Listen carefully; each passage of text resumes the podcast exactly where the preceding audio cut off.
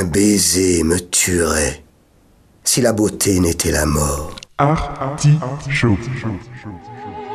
Artichaut.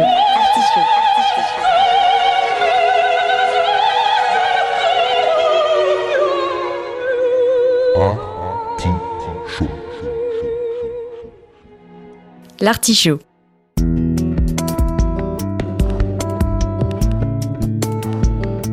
La causerie culturelle de Radio Campus Angers.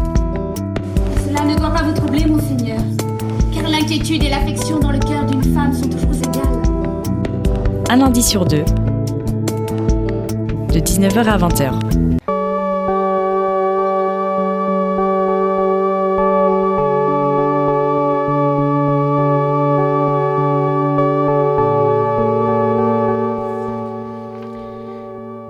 Presque impossible d'écouter vraiment. Et les Français, qui ont porté la causerie à sa perfection, écoutent ce qu'ils vont répondre plus qu'ils n'écoutent l'autre. Le philosophe, écrivain et académicien Jean Guiton n'a pas pu connaître l'artichaut, il est mort en 1999. Il aurait su ici, il aurait su qu'ici, pendant une heure de causerie, on écoute l'autre, celle ou celui qui fait la culture dans le bourg, qui remue méninge et certitude. L'artichaut n'est pas froid et vous salue encore bien bas. Au menu de ce 146e épisode, comme le temps passe, une causerie avec Chahut. Vous êtes dans le tohu-bohu dans l'artichaut. Il s'appelle Charles Arnaud, mais c'est le nom de Chahut qui s'affiche sur les disques et les programmations des salles de concert.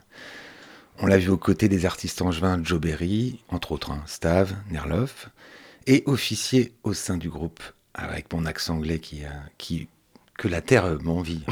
Dogs for Friends, en tant que chanteur-guitariste. On ne sait pas s'il a aimé le confinement, mais c'est bien de cette période qu'est né son projet Ukulele Clavier Solo. Il est l'auteur de trois EP, donc des, des mini-albums, voilà, dont le récent Fini est sorti au printemps dernier. Bienvenue, Chahut. Salut. Est-ce qu'il y a des bêtises dans cette présentation? Je crois pas, non, ça avait l'air pas mal. Euh, juste peut-être ukulélé et clavier solo. Non, moi j'ai un ordinateur avec moi sur scène aussi. Mais c'est ukulélé, le fil rouge et l'élément. Ouais, cl- non, mais j'ai mis clavier parce que pour, pour moi je fais à l'ancienne, mais c'était euh, euh, machine quoi. Ouais. Enfin, Du voilà. coup, du Oui, coup, du coup pas tout est bon alors. Oui, voilà. Non, non, pas clavier dans le sens. euh, oui, un clavier, c'est vrai. Moi je mets toujours clavier, mais je me trompe, oui, machine quoi. Enfin, Ouais, euh, bah c'est ouais, un, un ordinateur avec des séquences en plus du ukulélé. Voilà. Mais je mets de moins en moins de ukulélé aussi. J'ai entendu ça et on, va, on a une heure pour en parler. Euh, Il y a des questions rituelles dans l'artichaut, tu ne vas pas y couper. Mhm.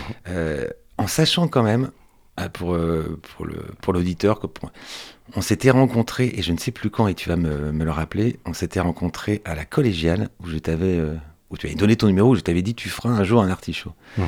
Et je ne, sais, je ne sais plus quand c'est, mais... euh, Ah, c'était un concert des éclectiques, je crois, November Ultra, et il y avait euh, une, une première partie dont j'ai oublié le nom.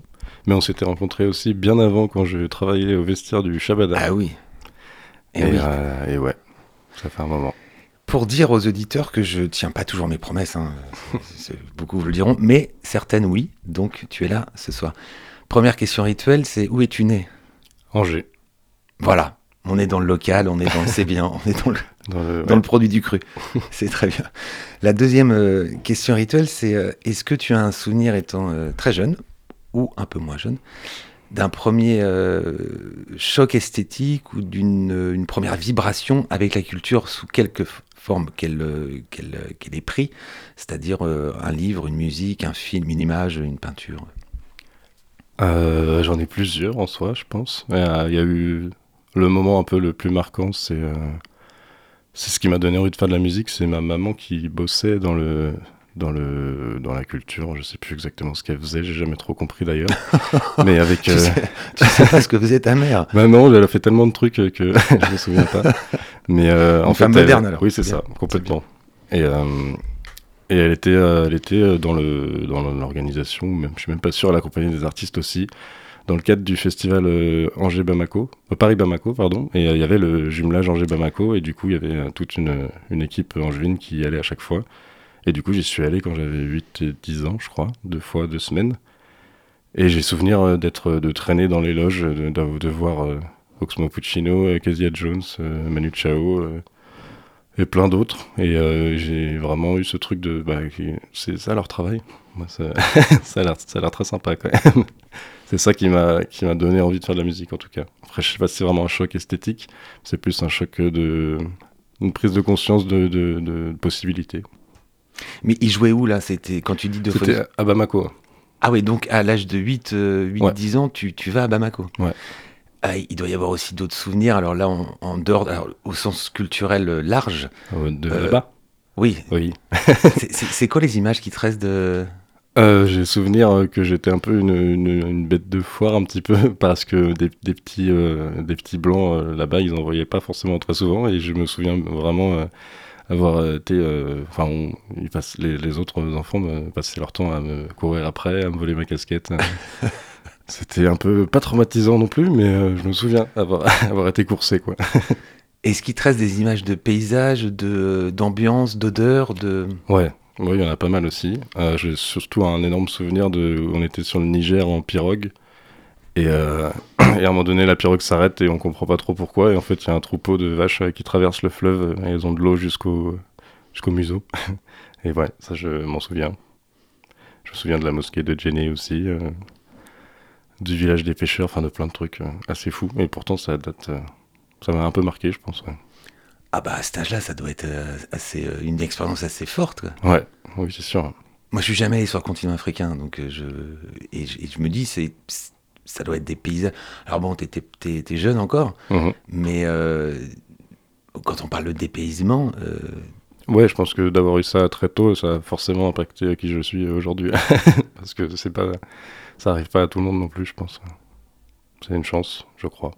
alors non seulement tu as, cette euh, chance, ce privilège de d'être là-bas, de de regarder un peu, euh, puis d'être à l'étranger et, et pas pas l'étranger, euh, pas l'étranger. euh, J'adore les Belges, je suis amoureux de la Belgique, mais c'est pas la Belgique, c'est pas, Oui. tu, tu vois ce que je veux dire, c'est c'est même pas l'Angleterre, c'est la- c'est le continent africain. Et en plus, t'as une- un double, il y a un double effet qui se coule, c'est que tu as accès euh, à des euh, à des endroits qui sont euh, aussi euh, assez inaccessibles, comme le les loges, et, et de pouvoir euh, voir ces artistes, là.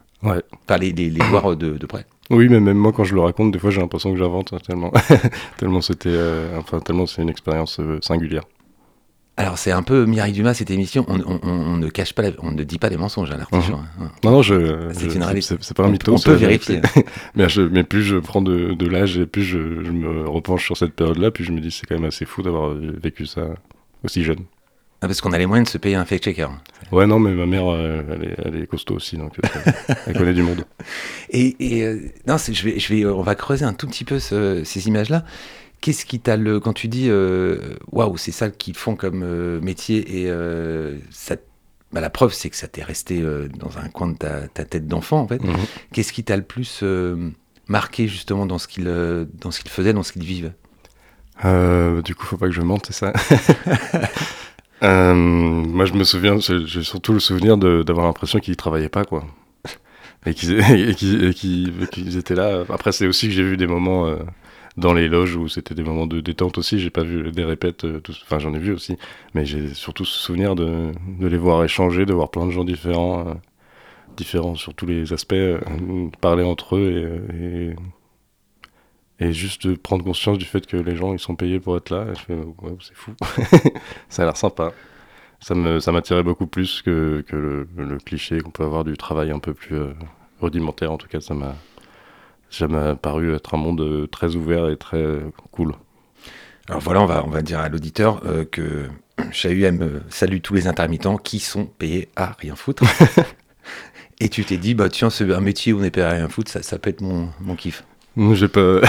Alors qu'on sait qu'il faut beaucoup de travail, non mais Il en faut aussi. ouais. l'auditeur va, faire- va faire la part je suis intermittent aujourd'hui, je me rends compte euh, que c'est pas si évident.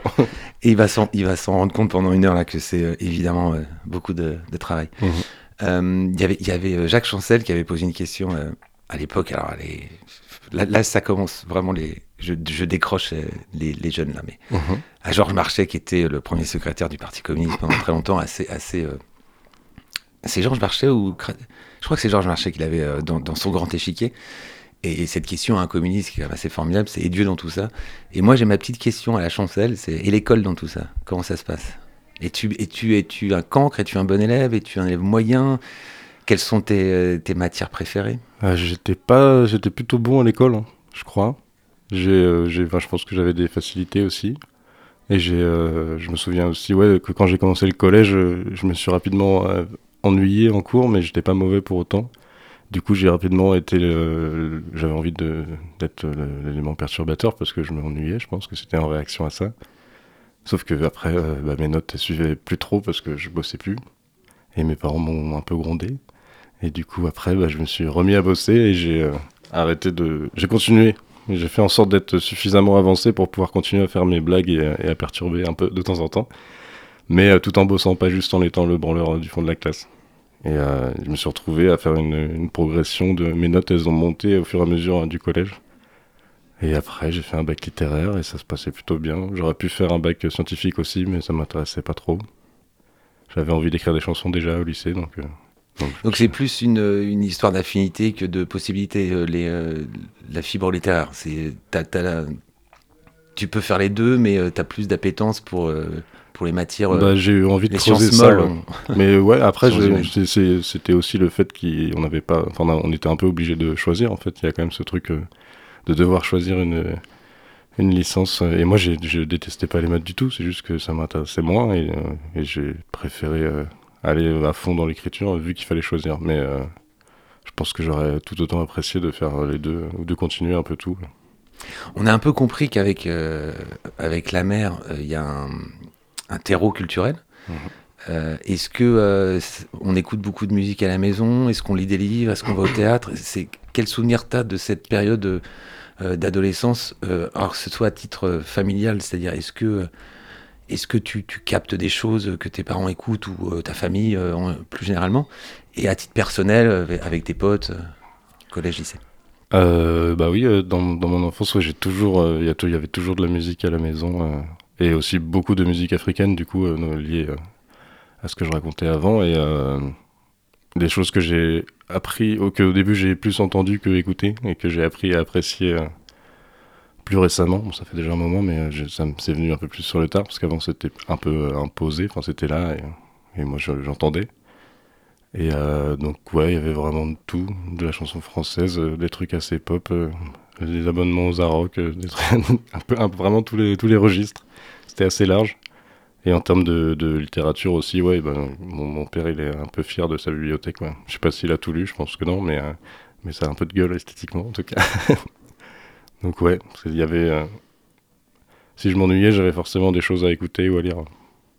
Et un souvenir de, de littérature à cette époque-là, marquante, parce que on va, on va évidemment parler de, de- de ta production et de ce que tu fais, de ta création, euh, qui est quand même euh, du, chant français, ça, on, va, on, va, on va y revenir évidemment. Mhm. Mais comme c'est lié, euh, ce que tu es aujourd'hui, musique et mots, euh, est-ce qu'il y a, y a des auteurs comme ça qui, qui t'ont traversé pendant, pendant cet âge-là? Euh, bah, qui m'ont traversé. euh, je sais pas s'il en reste vraiment aujourd'hui, mais en tout cas, j'ai souvenir de, de livres euh, qu'on m'avait demandé de lire à l'école de, Rabelais, ouais, de Gargantua et Pantagruel. Je me souviens que ça m'avait bien, euh, ça m'avait bien plu parce que du coup, euh, parce qu'on était à l'école et qu'il y avait des grands mots, quoi. C'était Ouais, aussi simple sûr. que ça. Ouais, bien sûr, non, mais... Et j'ai trouvé ça assez fou et ça, ça a mis beaucoup d'air dans ma tête à ce moment-là. Ça m'a permis de prendre du recul, je crois, aussi pas mal, sur ce que c'était euh, d'écrire ou la littérature avec euh, tout ce qu'elle peut avoir comme, euh, comme préjugés de, de- de trucs un peu chiants ou réservés à, à un certain niveau de langage. C'est que je connaissais pas du tout à l'époque, donc j'étais- comme un ouf. C'est une, une approche d'une notion qui s'appelle la liberté, non? Ouais, ça doit être ça. Ouais. Je sais pas tout à fait saisir encore ce que c'était, mais oui, ça y ressemble. Ça ressemble. Est-ce qu'il y a des euh, envies euh, assez euh, tôt Alors, tu l'as dit, euh, 8-10 ans, tu dis, tiens, ces artistes-là, euh, je- je- ça, ça peut- ça peut être sympa comme, euh, comme avenir. Est-ce qu'il y a d'autres euh, passions étant, étant jeune ou adolescent? Est-ce qu'il y a d'autres envies de d'autres métiers? Là, je pense au sport, je pense aussi à, à, à devenir, euh, je sais pas, avocat, ou je, je- dis euh, des exemples comme ça, hein, mais Euh, bah, une fois que j'étais un peu lancé dans la musique, j'avoue que tout le reste c'est un peu euh, un peu barré, mais j'ai quand même euh, commencé euh, une fac de philo après le après le, le bac. J'ai fait qu'une année. Et après j'ai à je- Rennes, non? Ici à Nantes. À Nantes. Ouais. Ouais. parce que je sais qu'à Angers, enfin moi à mon époque, mais peut-être qu'il y a aujourd'hui. Mais... Je crois. Il y avait- il y avait- Je- Moi, il n'y avait pas non plus au moment où j'avais le choix.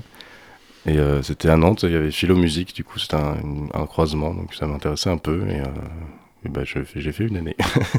Parce, parce que pas euh, bah, parce que j'y suis allé. correspondait euh, pas à ta, à ton- ta nature, quoi. Le fait d'être étudiant ou parce que c'était pas intéressant? Ah, c'était intéressant, mais c'était. euh, Enfin, ouais, je sais pas trop exactement ce qui m'a moins plu. Je crois que c'est surtout le fait que j'y allais de manière un peu naïve pour avoir des réponses, et en fait, euh, bah, j'avais peut-être pas bien saisi ce que c'était la philosophie. Ah non, c'est pour avoir plus de questions. du coup, je me suis retrouvé avec encore plus de questions, mais, Ah oui, mais c'est je c'est pensais. le but de la philosophie. Ouais, mais je pensais quand même qu'en en étudiant euh, différents, euh, différents euh, paradigmes ou différentes euh, pensées, j'allais du coup avoir un, un éventail plus large et pouvoir choisir euh, de manière plus euh, éclairée. Et en fait, euh, bah non, du coup, je me suis juste rendu compte que c'est chacun sa merde. et donc, euh, si c'est chacun sa merde, autant euh, avoir un, un, un travail ou un- une occupation un peu plus pratique que j'ai trouvé dans la musique. Mais oui, je me suis réorienté en musicologie après la philo, donc clairement, l'objectif, c'était pas de faire de l'argent en tout cas. Alors je suis témoin que notre invité de cet artichaut a été étudiant en musicologie puisque il m'a subi comme intervenant ici à la Cato. Euh, c'était au MTU, je crois. Oui, Ouais, Exactement. Bon, il, il- il est venu à l'émission, donc c'est qu'il ne doit pas avoir trop de mauvais souvenirs. Non, ça va, c'était cool. ouais.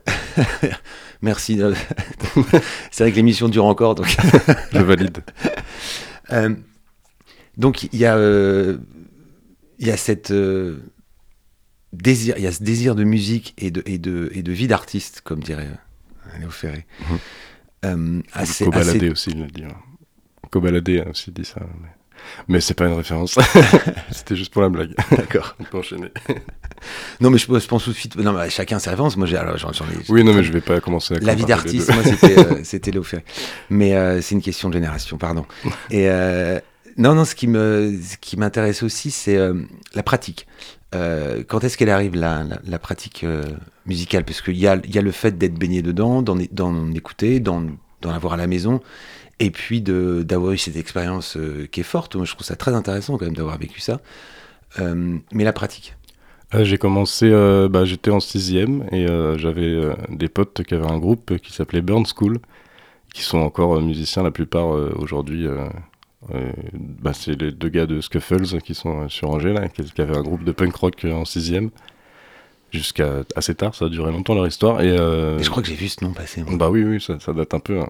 Et, euh, et ils ont fait, ils ont joué. Ouais. Ah bah, on arrive à tenir les instruments au sixième. Bah euh, oui, Enfin, ils y arrivaient pas trop mal. En tout cas, ils ont progressé avec le, le- au fil des ans, des années. Et, euh, et moi, j'avais envie de faire pareil, sauf qu'il n'y avait plus euh, de place dans, le, dans leur groupe. Donc euh, j'ai dû euh, choper un autre pote et je lui ai dit bah vas-y on fait un groupe et je me suis mis à la basse et lui il s'est mis à la guitare. Sur- toujours sur Angers, on, Ouais. est, on est sur Angers là. Oui, oui, Lac de Maine euh, représente. Et, euh, Bah oui, oui, bah non, il faut le dire, non, non, mais c'est important. Et, euh, et en fait, bah, c'est la guitare de mon pote, elle, je pense qu'elle est encore aujourd'hui dans le salon de sa maman, et moi j'avais envie de continuer, donc je me suis mis à bosser la basse un peu comme un ouf. Et après, euh, bah, une basse, c'est quelqu'un de. Enfin, et moi tout seul avec une basse, je me suis retrouvé rapidement limité, en tout cas, j'arrivais pas trop à voir ce que je pouvais en faire, donc après, je me suis mis à, à la guitare. Une fois que j'avais un peu quelques bases de guitare, j'ai eu envie de- d'essayer de chanter aussi. Donc j'ai commencé à faire quelques chansons en anglais. euh, Pourquoi la basse? C'était une, une, une, une envie. euh, C'est par défaut ou c'est. euh, Il y a, Euh, y une vraie envie de. un peu un peu des deux. Je sais que mon pote il voulait faire de la guitare et que moi j'aimais beaucoup. j'ai beaucoup écouté les Red Hot Chili Peppers que ouais. j'écoute beaucoup moins aujourd'hui, mais mais que Oh, à c'est l'époque un très grand groupe quand même. Ah oui non mais je, je- ça enlève rien à ce qu'ils ont apporté, ça c'est sûr. Juste qu'aujourd'hui je j'ai plus le même rapport. Mais euh, mais du coup bah la, la présence, enfin même juste l'idée de ce groupe-là, le fait qu'ils soient tous très très forts dans chacun dans leurs instruments et qu'ensemble ils créent encore quelque chose de différent. Je trouvais ça assez fou et la, la, la place qu'avait la basse, euh, ça je trouvais ça assez, euh, bah, ça fait partie de, la force de ce groupe-là et je trouvais ça très cool. L'aspect, enfin c'est le côté très euh, rythmique et, et en même temps très mélodique euh, de l'instrument combiné en un seul, je trouvais ça très intéressant. Mais c'est l'apprentissage sur le tas ou c'est il y a, y a des. euh, tu suis des cours, tu, tu prends des. euh, J'ai eu quelques cours de potes, euh, de potes de, mes, de mon frère ou de mes parents, je sais plus, mais pas tant que ça. Donc non, oui, j'ai appris avec Internet, ouais, notamment. Ah ben oui. Avait- Ah oui, bah avait- oui, nous, bah oui. Euh, juste une petite parenthèse, alors tu, tu n'es pas obligé de répondre parce que c'est plus de l'intime, mais euh, il y a un frère qui est dans, le, dans la partie aussi, non? Ouais, bah, Ouais. un grand, grand demi-frère hein, qui, est, euh, qui fait du mastering. euh, qui son studio, c'est Rumble Sound Studio, qui fait aussi le mastering de mes morceaux. Et qui est aussi l'ingé son live de Tilassine, ouais, notamment. Ce qui est pas rien. Bah, il- par rapport à son travail, euh, ça fonctionne, ouais. Hmm. Et euh, je suppose qu'il a une petite quand même. euh, Il a, un, il a un peu d'état. Il, il, est, il est plus âgé que toi de, de, de combien? De 12 ans. Oui, donc c'est. ouais. Donc, euh, on n'a pas vécu très longtemps Mm. ensemble non plus. Mais est-ce qu'il est qu'il a eu à un moment donné quand même une petite influence sur tes choix ou... Je sais pas s'il l'a eu de manière volontaire ou de manière matérielle, enfin dans le sens euh, comment dire, euh, de manière euh, empirique. Oui, bah oui. Ah non, on peut y aller. Attends, plus dans le dans le dans ce qu'il représentait, je pense, dans le fait que ça avait l'air de fonctionner pour lui et que moi ça m'a motivé dans ce sens-là. Je Mhm. pense que c'est plus de la projection de mon côté que de, de lui, je, je crois. Et euh, même si euh, lui, euh, c'est quand même pas la même chose parce que lui, il est sur un aspect plus technique euh, de l'approche musicale. Même si j'enlève pas le côté créatif de ça, mais c'est pas le même rôle non plus. Qu'est-ce qui te. Pour, clore un peu le, chapitre euh, euh, jeune, étudiant, et qu'est-ce qui. Qu'est-ce que tu gardes en fait de, cette année? Alors, même si. euh, voilà. T'as t'as ressorti avec plus de questions que de réponses. Mais qu'est-ce que tu gardes de cette période, et même à titre euh, créatif, c'est-à-dire ce, ce- qu'est-ce que t'écoutais à l'époque Qu'est-ce qui, est- qui fait que cette époque-là a aussi construit le chahut d'aujourd'hui? L'époque euh, après le bac, on parle Ouais. Euh, Bah, je pense que c'est la première, euh, par rapport aux thématiques que j'aborde, c'est la première année où j'étais euh, à ce point-là euh, pas bien, je crois aussi. Enfin, la, la première, la première grande désillusion euh, après le bac, un peu l'euphorie. En plus, je change de ville pour la première fois de ma vie, je vais à Nantes. Et euh, je, suis Oh, peu- je me- je me sens un peu, je me sens un peu comme le roi du monde parce que tout, tout est nouveau, tout est bien, tout paraît bien en tout cas. Et après, euh, bah, tous mes potes euh, que je me suis fait, ils ont tous arrêté la fac euh, au bout de un mois. Moi, j'ai pas, j'avais pas envie de travailler encore dans la vie active, donc j'ai continué. J'ai tenu le truc, mais j'ai quand même beaucoup séché. J'ai quand même commencé à fumer un petit peu à ce moment-là.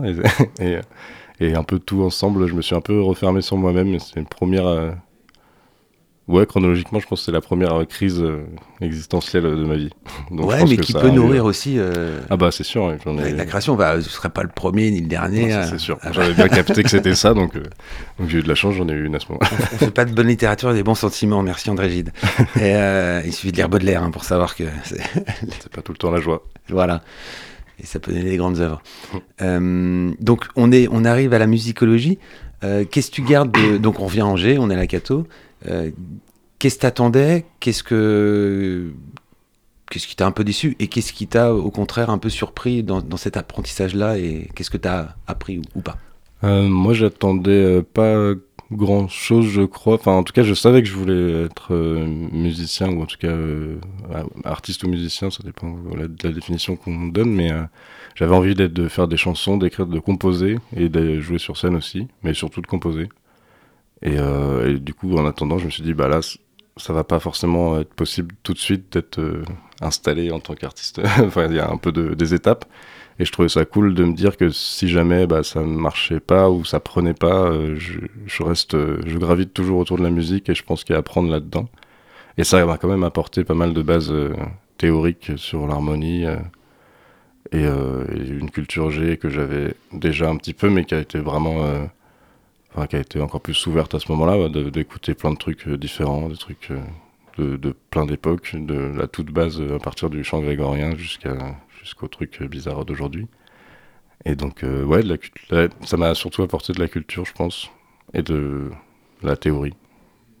Ce qui oui, ce qui, ce qui est quand même pas, enfin, c'est pas vain quoi. Ah non, non, ça m'a pas. C'est ju- c'est juste que. Ça paraît que- comme ça un peu abstrait, mais moi je trouve ça toujours très intéressant. On rappelle quand même que euh, on- notre cher adjoint à la culture que je salue, Nicolas Effet, est un musicologue.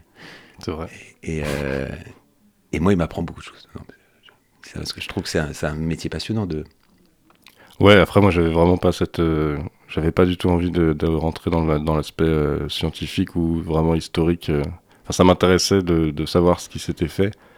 Mais c'était dans un but de, de produire plus que de, transmettre ou de ou d'entretenir une tradition. Ou Il y a toujours soit. cette envie, de toute façon, dans ce que tu fais, cette envie de, de, de tout euh, absorber pour créer. Ouais. C'est toujours crois, dans le. Alors, pas forcément pour transmettre euh, ce savoir-là, mais pour pour, ouais, créer, pour, pour. euh, expérimenter, enfin, créer des trucs un peu nouveaux, jouer, jouer avec les codes. Et qu'est-ce que t'écoutes à, à cette époque? Est-ce que est-ce qu'il y a des des groupes ou des courants de musique hein, qui te t'accompagnent Euh, j'ai toujours écouté pas mal de, de, chansons euh, françaises, mais j'écoutais beaucoup. avant ça, j'écoutais beaucoup de, de pop, euh, pop rock aussi. Je sais pas si j'ai un style en particulier, non. J'ai un artiste qui m'a pas mal chamboulé et qui me chamboule encore, qui s'appelle Chaton, et qui fait de la chanson française très très mélancolique, avec des prods minimales et un reggae dub, avec une autotune poussée à fond. Et c'est tellement, euh, tellement euh, bizarre a priori et tellement. euh, Enfin, c'est le genre de truc où tu te dis, hein, comme s'il avait pris, a priori, ce que je pensais au, au moment où j'ai découvert ça, comme s'il avait pris tous les trucs qu'il fallait pas faire et qu'il avait, et avait fait sa musique et c'était tellement, et c'était tellement singulier et tellement tranchant. Et puis c'est surtout tous ces textes, moi, ils me détruisent. Euh, me, enfin, un artiste qui parle de sa condition d'artiste aussi, euh, qui, euh, qui est plutôt classe moyenne aussi, je pense. Et euh, Enfin, je sais pas, ça m'a vraiment touché. Ça me... Il continue de me, de me casser un petit morceau ouais, quand je l'écoute.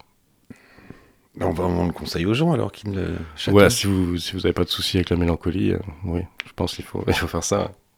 Mais faut passer, euh, mais, mais c'est pas évident. Faut passer quand même euh, le cap d'autotune, le cap un peu dub. Ça peut faire beaucoup pour certaines personnes, je pense. Trop pour moi. Euh, deux plus autotune, là, ça fait trop Bah, pour moi. après, il y a des textes qui sont dispo sur internet. Tu peux juste lire les bah, textes. à la lecture alors. non mais là, là ça fait, là c'est le paquet un peu, euh, est un peu lourd. Mais euh, chacun, c'est, Chacun ses défauts. c'est trip. Non, non, c'est trip, c'est vibration. Moi, tant que les gens vibrent. Mhm. Moi, c'est les gens qui me disent, euh, j'écoute tout, j'aime tout. Ça, ça- non, ça, c'est encore pire que de me dire qu'on écoute de l'autotune euh, de B. ça ne me dérange pas. Au contraire. Vous êtes bien dans l'artichaut avec, euh, on, on- on reste sur Char- Bon allez, dire un peu ton nom, Charles Arnaud. On peut dire Charles Arnaud. ouais. Chahut. Alors, ce qui est drôle, parce que Chahut, c'est un, un vacarme d'écolier. Je trouve ça plutôt carré, structuré, ce que tu fais. Bon, enfin, bon, tu vas nous expliquer pourquoi. Si ça vient pas de Chahut, euh, si, ça vient du Chahut, quoi. Si, bah si, si. ouais. D'accord. C'était juste un. Santé, hein, évidemment, pour le, son nom, mais, Pour que ce soit un peu original. ouais. ouais, mais, mais c'est un peu à l'inverse. Oui, c'est un peu une euh, oxymorique, je dirais. Bah, c'était l'idée, ouais, c'est que je Ah me bah voilà, rendu compte que je j'ai jamais fait de la musique euh, très énervée, donc je trouvais ça cool. Euh. plutôt euh, Et mais a- structuré, quoi. Ouais, mais et puis il y a l'aspect naïf, je pense que je pense avoir dans, dans Oui. ma composition Ouais, aussi. Et, euh, et ouais, le côté assez tranquille, globalement, c'était un contraste. Et ça commence comme mon prénom, voilà, si jamais on veut vraiment aller au bout. Oui, bien sûr. mais ça raconte rien de plus. Eh bien, et je te, je te propose quelque chose. Soit tu désannonces ton euh, morceau, soit tu l'annonces. Que préfères-tu? C'est quoi, quoi désannoncer? Alors, désannoncer, c'est que le morceau passe et t'en parles après. Ah tu oui. désannonces. Et annoncer, c'est que tu parles du morceau et on l'écoute après. Je peux désannoncer, comme ça je le, je le réapprends. Super. Euh, vous êtes sur Radio Campus Angers. On va se passer un morceau de notre invité.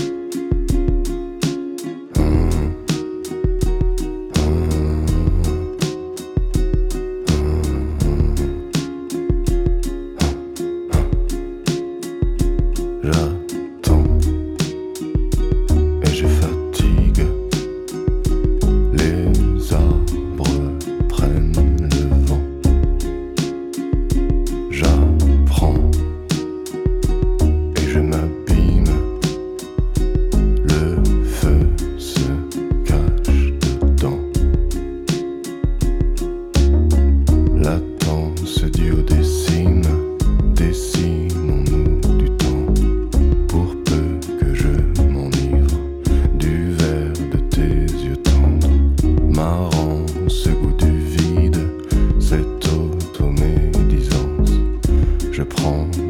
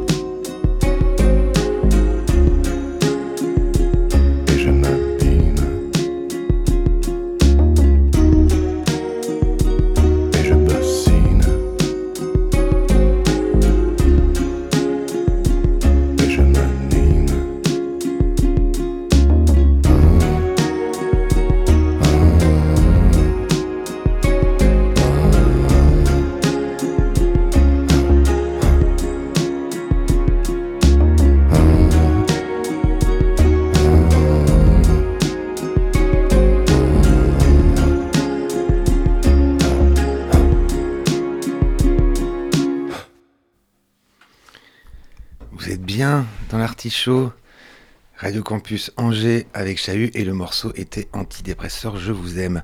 Euh, non, pas du tout. ah, je me suis trompé. Non, c'était très chouette. Euh, c'est l'invité qui va vous présenter ce morceau, Chahut. D'accord. Euh, il s'appelle Présent. Il est dans mon troisième EP que j'ai sorti en avril, je crois. Et euh, Un EP mor- qui s'appelle Fini. Ouais, c'est ça. Et euh, c'est un morceau qui, euh, je sais pas si, je sais pas si je sais exactement de tout ce dont il parle, parce que j'ai mis un peu plein de choses. Mais euh, globalement, je crois que ça parle du, du, spleen et du temps qui passe et du fait de la prise de, prise de conscience que on va forcément avoir des moments un peu chiants, un peu durs à passer, et que c'est, je pense que c'est un morceau qui parle d'acceptation, mais quand même avec une touche de de un peu un léger euh, je sais pas si c'est du ras-le-bol mais un truc euh, d'avoir l'impression que les choses euh, évoluent pas vraiment.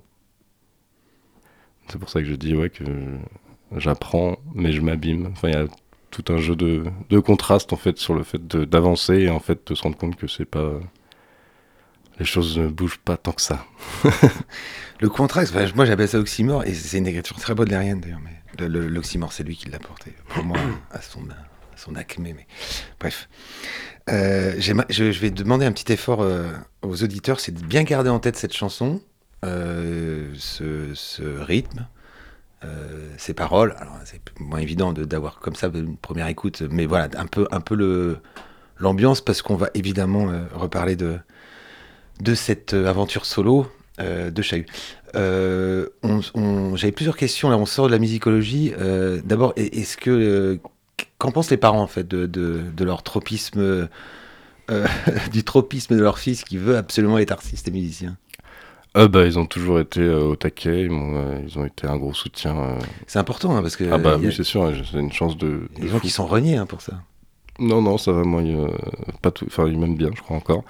et euh, ils m'ont, euh, ils m'ont aidé, enfin, ils m'ont, dès que j'avais envie d'avoir, enfin, j'ai pas été pour y gâter pour autant, enfin, quoique, je pense que ma sœur dirait le contraire, mais, mais, mais j'ai rapidement eu accès à, oui, à, une- à des instruments assez facilement, ouais, c'était, Donc l'idée, l'idée pour eux que tu, euh, que c'est ça dans, dans le crâne en fait, euh, ancré en toi d'être, euh, d'être artiste. Parce que même si euh, ça a changé évidemment par rapport à une certaine époque, c'était passe ton bac d'abord, mais euh, de dire voilà, c'est, toujours très fragile, c'est très aléatoire. euh. Ils m'ont aussi dit qu'il fallait que je passe mon bac euh, d'abord. hein. Ça, c'était, évident et certain. J'avais pas le choix. Mais euh, bah moi, ils m'ont, ouais, non, ils m'ont vraiment euh, soutenu. Après, je sais qu'il y avait mon frère qui était passé par là, donc ils avaient peut-être une conscience. euh, Ouais. Et puis, ma mère, comme je disais, a toujours été a beaucoup été dans le milieu culturel, donc elle en a côtoyé Elle plein. comprenait, bien sûr. Donc euh, je pense qu'il y a vraiment un truc. Euh, Il n'y avait pas de, de peur ou d'angoisse ou de, ou de non, faut faire, ou de fais attention. Bon, il y avait du fais attention, mais toute proportion gardée, quoi. C'était vraiment euh, bienveillant et, et un, un énorme soutien. Et donc, je, je- tu me dis euh, si je me trompe, mais je, je crois que l'aventure de groupe euh, Dog for Friend est née à la fac avec tes, euh, Oui, avec oui, tes camarades de, de musicologie, en fait. c'est ça, que tu as eu en cours aussi. euh, oui, mais je les ai quoi. Enfin, quand ils venaient, parce que moi j'ai le souvenir en, en MTU que, bon, d'abord je vous reconnaissais parce que vous aviez les yeux au niveau de la bouche. hein, euh, vous étiez les seuls parce que comme j'avais toutes les matières, Mhm, euh, je reconnaissais très bien les musicologues. mhm. C'était vraiment les plus fatigués. Mais ils venaient, non, non, ils venaient, non. Je, je, je, je pense que j'ai pas eu beaucoup d'absence. euh. Bah, pas, peut-être pas dans ce cours-là, ouais. Parce Ouais. que justement, nous, on s'est un peu retrouvés. Enfin, on a, on a monté ce groupe-là, déjà parce qu'on était potes. Et, euh, et on, avait, euh, on avait un peu le même goût pour euh, l'abstentionnisme. En tout cas, le fait de ne pas trop venir en cours des fois. Bon, on n'a pas tous séché. on- L'absentéisme. L'absentéisme, oui. Parce que l'absentéisme, tu peux le faire. hein, Oui, mais chacun son. Mais moi, je préfère qu'on On aille le voter. Mais, pas mais là-dessus, effectivement. absent- absentéisme. Abs- absentéisme, c'est mieux. Et, euh, et oui, on s'est un peu retrouvés là-dessus aussi. Bon, après, c'est plus une anecdote qu'autre chose, mais on s'est rencontrés, sauf un que je connaissais depuis le lycée, mais les autres, on s'est rencontrés à la fac, ouais, justement. Alors, c'est que c'est, euh, c'est, c'est d'abord c'est composé de qui, euh, qui fait quoi, et c'est quoi l'idée pour vous euh, à l'époque? Euh, à l'époque, ouais, ça fait longtemps que je me suis pas posé la question parce que le groupe n'existe plus aujourd'hui. Oui, oui, bien sûr, mais, mais non, mais il a été, il a, il- bah, on l'a vu, les Angevins l'ont vu, moi je l'ai vu au quai. mhm. Enfin, c'est, pas un groupe qui est passé inaperçu, Dog for. Enfin, je- vous Ah, avez bah, fait comme quelques scènes, donc bah oui, ça a duré 4-5 ans. c'est ça. Ouais, donc euh, c'est, pas une, euh, un embryon. euh, Oui, non, on a, on a- non, il y on a a quand fait- même- on a- on a sorti des trucs, on a fait des Oui. choses. ouais. Euh, C'était composé de Baptiste à la basse et au synthé basse, de Massimo à la guitare, et au synthé des fois aussi, je crois. Alexis à- aux machines, donc synthé, boîte à rythme, tout ça. Et moi j'étais guitare aussi et chant, et on chantait un peu tous. Moi j'étais souvent chant lead, ça dépendait, mais très souvent quand même. Et c'était en anglais. Et euh, Mais justement, c'est pour ça que je, dem- je demande l'idée, parce que ça va être intéressant pour, euh, pour ton évolution. Euh, c'est, quoi l'esprit en fait? Donc, euh, c'est, plutôt. euh, pop requindé, Ouais. s'il faut donner un style, ouais. Ouais. Je pense que c'était ça, ouais. On voulait faire des trucs un peu accrocheurs et en même temps euh, un peu aller, aller trouver des nouvelles sonorités. euh, avec, on avait tous des refs, des refs euh, communes, mais aussi pas mal de refs euh, différentes. Et c'est de créer un truc un peu original euh, de tout ça, faire sortir un truc euh, différent en restant accessible. Et comment ça se composait le, la création? Euh, Qui, qui a amené quoi? Est-ce que toi déjà, euh, t'étais plutôt dans les textes et, et plutôt à, à prendre les devants ou c'était vraiment à la collégiale? Euh, on composait un peu tous. Après, il y en avait certains qui, euh, qui, qui, amenaient, qui plus de matière rapidement aussi, ouais. Mais sinon, on était tous euh, impliqués, il me semble. Mais oui, il y avait souvent. euh, au niveau des textes, c'était souvent moi, mais pareil, c'était pas, c'était pas fermé. Baptiste en a écrit, Massimo en a écrit. Euh, Enfin, tout le monde avait un droit de regard et d'avis sur à peu près tout, il me semble. c'est, un. Alors, bon, tu, on sait jamais, hein, c'est fini là, mais Mhm. hein, il y a des groupes qui se sont reformés après. Ouais. non, d'accord.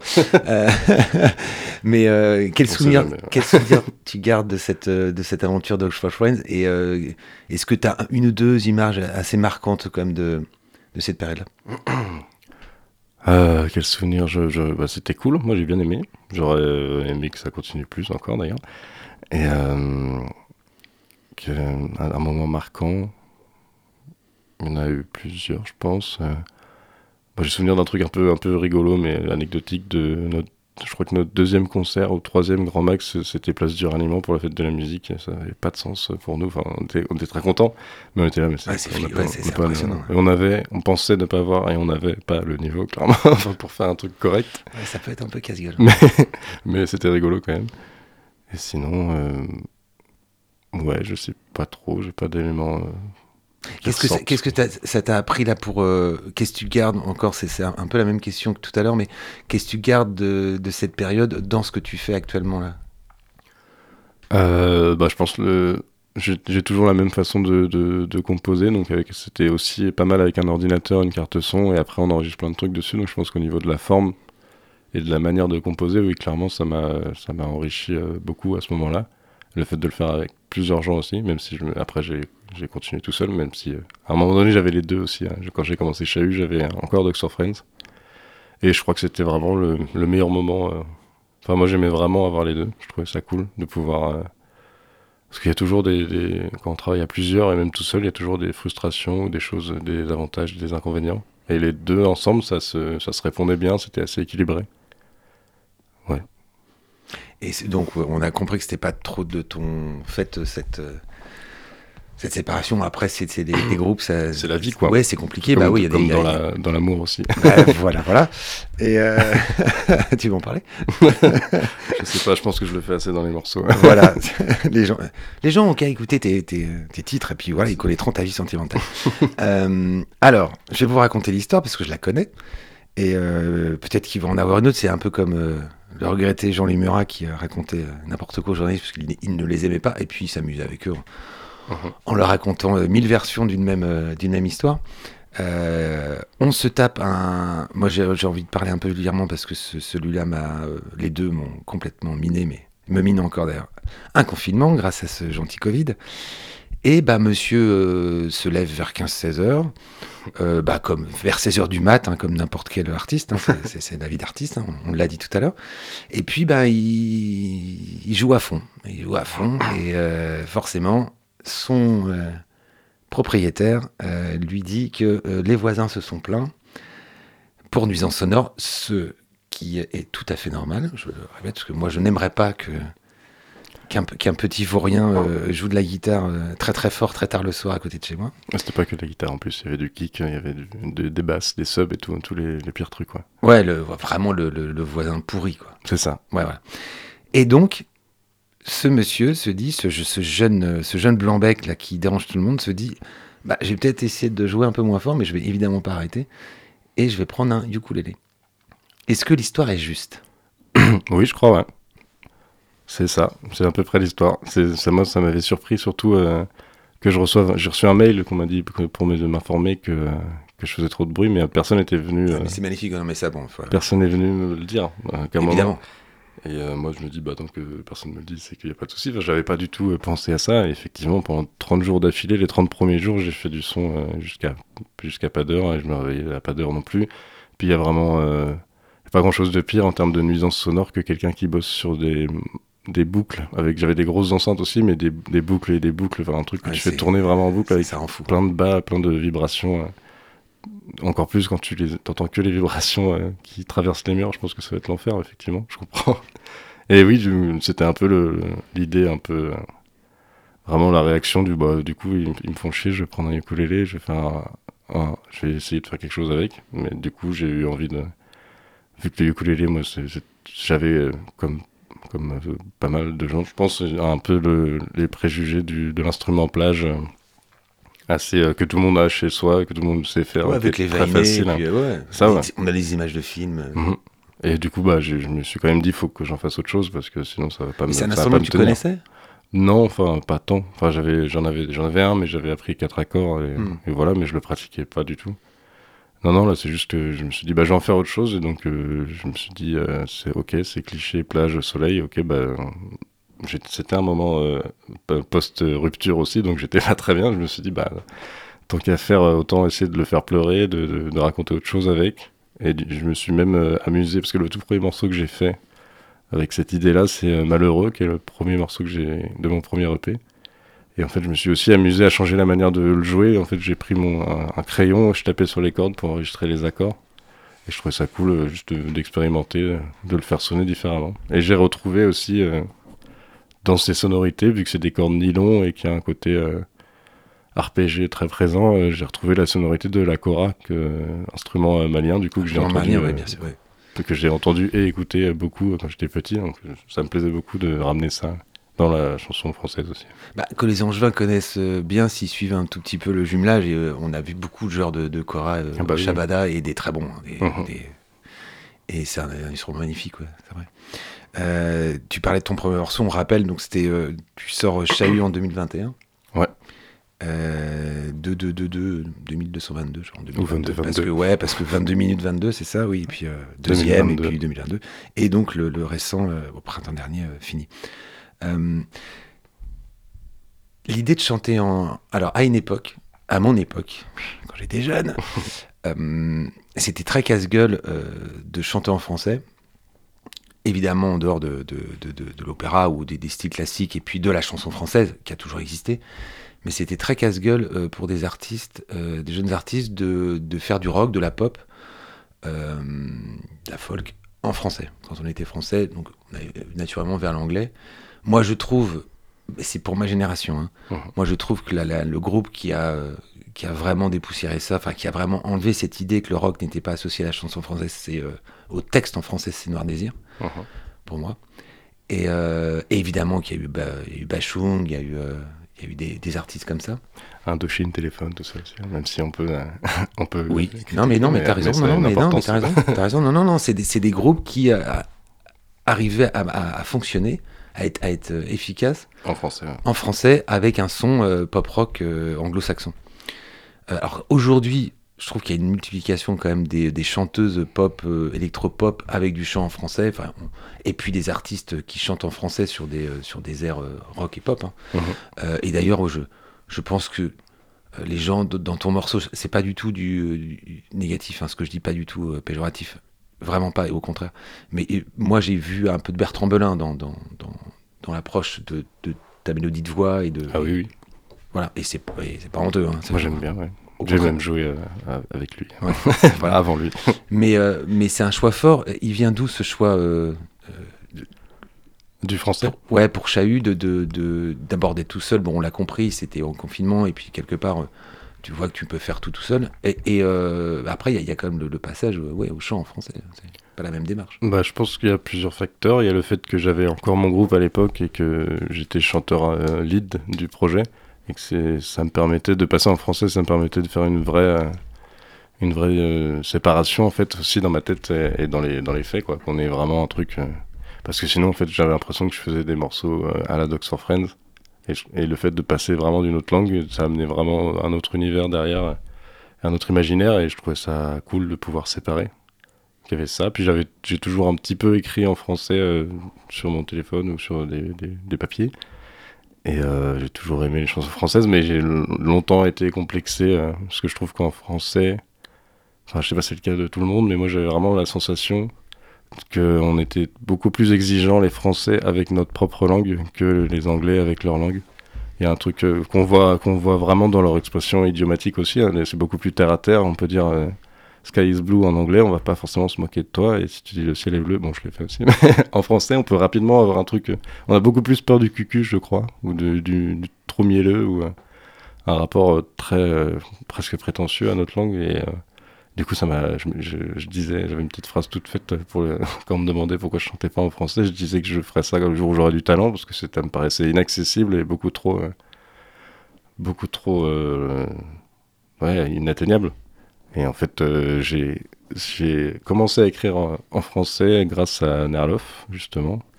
Parce qu'on a fait. Un a artiste angevin, pour, pour ceux qui. Bon, il est connu quand même ici, un Erlof, c'est. Oui, Florent, on peut l'appeler aussi. Voilà, on peut Même l'appeler s'il Florent. s'appelle pas comme ça. Enfin, si. et, euh, et en fait, on, a, on, on s'est vu pas mal aussi, euh, un peu avant le confinement et pendant le confinement. On s'est, mais il n'y avait pas le droit, merde, faut pas que je dise ça. Euh, on s'est, on s'est croisés à ça. Il y a- prescription. Et, euh, et en fait, on a fait un morceau ensemble et c'était a priori pour son projet. Et on a, il m'a dit, bah vas-y, chante avec moi si tu veux. Et je lui ai demandé, tu veux que je chante en anglais ou en français? Il m'a dit, bah essaye en français. Et j'ai essayé. Et c'est la première fois euh, où, j'ai sauté le, pas et que ça m'a ça m'a plu. J'ai eu l'impression que j'y arrivais et ça a un peu débloqué tout le reste après. Et c'est un morceau qui est pas encore sorti. ça fait 4 ans, 3-4 ans. 3 ans, peut-être plus 3 du coup. Et euh, qui sera peut-être euh, dans des prochaines sorties un jour, j'espère.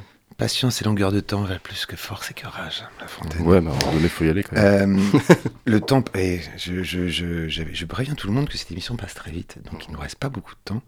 J'avais encore plein de questions, d'où tu reviendras, si tu veux bien. Avec plaisir. Euh, J'avais une toute dernière question avant le. D'ailleurs, je, je, je, je te prends un peu au dépourvu. Il y a toujours un coup de cœur à la fin de l'émission. Donc, euh, essaie de- un coup de cœur, ce que tu veux musique, euh, Ah, danse, tableau, recette de cuisine, jardin, euh, lieu, Non, non, ma- ma- et euh, si tu peux. Alors, je sais qu'elle est un peu complexe cette question, mais si tu peux euh, répondre à bien. Qu'est-ce qui vient en premier quand tu écris euh, et quand tu crées, on va, on va plus général, est-ce que l'écriture arrive avant la musique? Et, quand, et si l'écriture est dans, au sein de l'écriture, tu pars de quoi? D'une image, d'une sensation, de ce que, tu as pu voir, d'un ressenti Comment ça fonctionne? Euh, je suis pas sûr d'avoir une recette type, mais souvent euh, je fais la musique. Je commence par euh, faire de la musique, euh, soit parce que j'ai une envie, j'ai un style que j'aime bien, que j'ai envie d'essayer de reproduire, ou de m'amuser avec, ou de partir, de créer la, la musique. Et en fait, je commence après un peu à chanter dessus, à, faire du yaourt. Et dans le meilleur des cas, les vraiment les meilleures situations, c'est il y a une phrase qui sort, c'est et que j'arrive après à, à développer, que je trouve hyper cool et que ça des fois ça coule tout seul et là c'est vraiment des moments euh, de, grâce si j'ose dire où ça paraît évident. Et des fois je vais retrouver euh, dans mes notes de téléphone des petits trucs que je note à droite à gauche par-ci par-là. Mais euh, souvent c'est souvent ouais non des... j'aime beaucoup m'amuser avec les mots et leur double sens et en restant dans un vocabulaire souvent très simple pas des mots forcément très compliqués. Encore que je m'interdis pas de, le faire non plus mais J'aime bien jouer sur les, expressions, les doubles sens et tout ce que ça ouvre comme porte. Que qu'on puisse, l'idée qu'on puisse entendre euh, mes textes et, euh, y, retrouver différentes choses, j'aime beaucoup. justement, quand j'ai eu des retours de personnes euh, qui me parlent de mes morceaux et, souvent, ça m'arrive encore d'être surpris et je trouve ça assez fou. ouais, qui m'a- m'apprennent des trucs sur ce que j'ai dit. j'aime bien.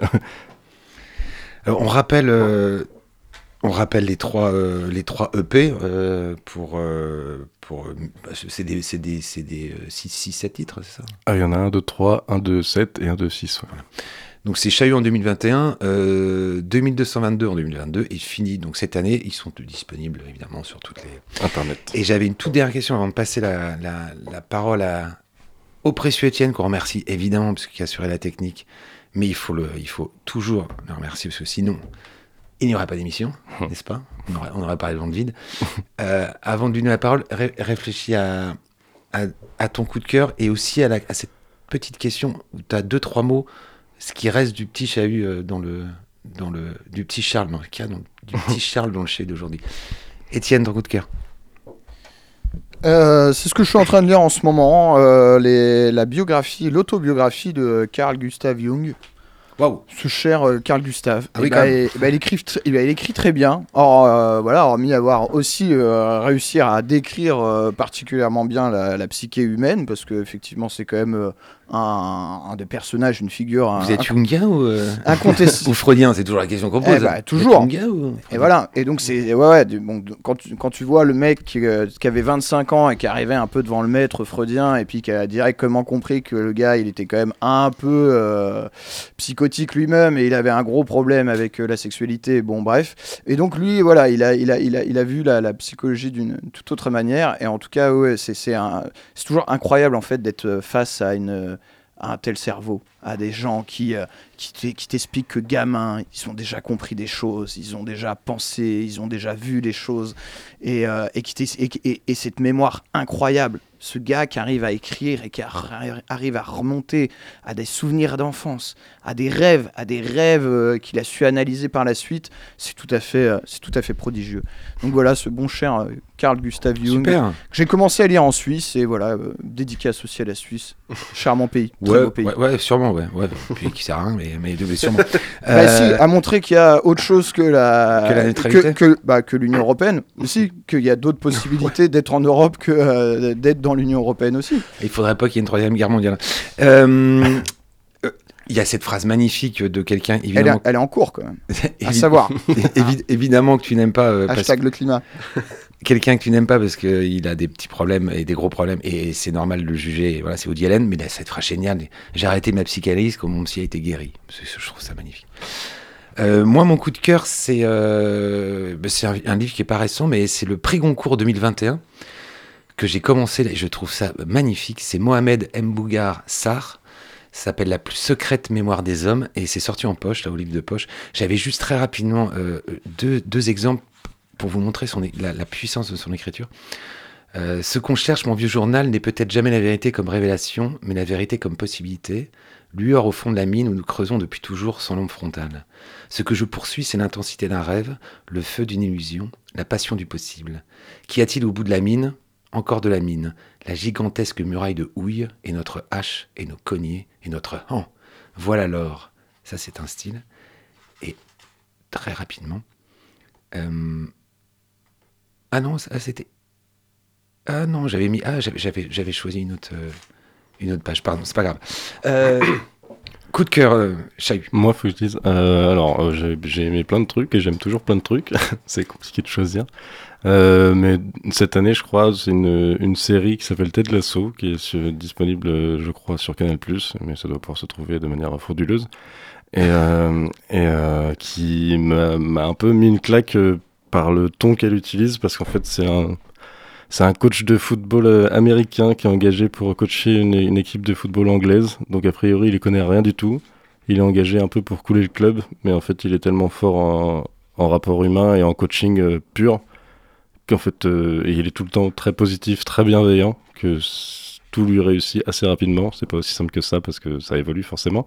Mais il y a vraiment un ton hyper bienveillant sans être cucu qui m'a vraiment surpris et que j'ai trouvé hyper frais dans une série. euh. Enfin, c'est souvent on va aller dans le drama et tout ça, et là, c'est euh, ça m'a vraiment plu. Rappelle, euh, rappelle. Ted Lasso. Comme un lasso. Oui, c'était ça l'extrait, je l'ai retrouvé pour, pour vous montrer la différence de style euh, euh, dans un même bouquin. Euh, puisque je te le dis, tu ne vois pas qu'on se ressemble comme deux demi-lunes d'une fesse. Possible. À la bonne heure. Ne t'enflamme pas si vite. Toutes les moitiés de fesses ne se ressemblent pas. L'arrêt du cul n'est pas un miroir. Vous voyez qu'il a... C'est magnifique. Vous voyez qu'il y a le- la profusion de style dans un bouquin. Je vous rappelle, Mohamed M. Bougarsar, La plus secrète mémoire des hommes, c'est. Enfin, ce que j'en ai lu est magnifique.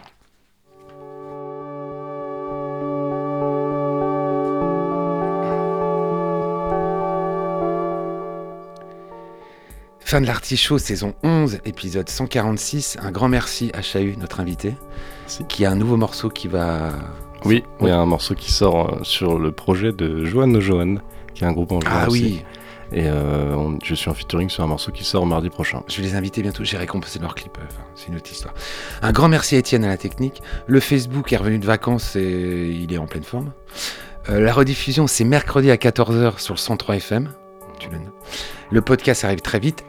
Très rapidement, Euh, j'ai choisi le mot liberté parce qu'on on pensait j'ai pensé confinement, donc j'ai pensé liberté pour mes citations. Enfin, c'est pas les miennes. La liberté d'autrui est d'être la mienne à l'infini. Bakounine. Que préfères-tu, celui qui veut te priver du pain au nom de la liberté ou celui qui veut t'enlever ta liberté pour assurer ton pain? Vous avez deux heures. Camus. Qui cherche dans la liberté autre chose qu'elle-même est fait pour servir. Tocqueville. Savoir se libérer n'est rien. L'ardu, c'est savoir être libre. Gide. Ceux qui n'aiment pas la solitude n'aiment pas non plus la liberté. Parce que c'est seulement quand on est seul qu'on est libre. Merci Schopenhauer. Et la petite dernière qui est tout. La liberté, c'est de savoir danser avec ses chaînes. Nietzsche. À retrouver sur le www.radiocampusangers.com. Prochaine représentation dans 15 jours.